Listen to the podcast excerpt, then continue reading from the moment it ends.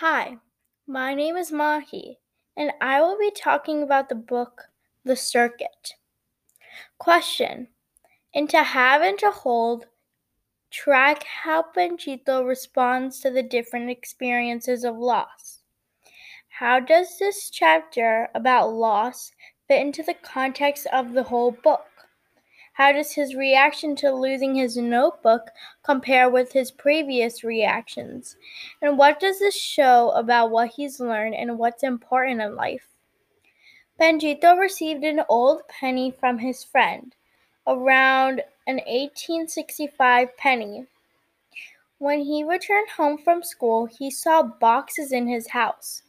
They were moving again. After they moved, his sister asked for one of his pennies from his collection. Panchito wanted to keep the pennies because they moved. Those pennies would be hard to find, and he would lose track of his penny collection.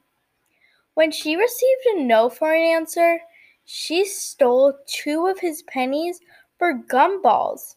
And when he checked his collection, Two of his pennies were missing. When he asked his sister where the pennies were, she held out two gunballs.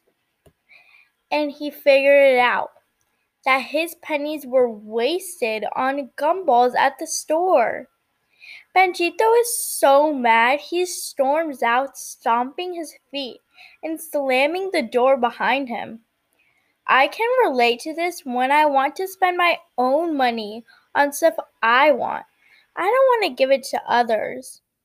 I would get upset too if my money was stolen. When Panchito is in a sad moment, he would want alone time, but he has never stormed out in the story until now.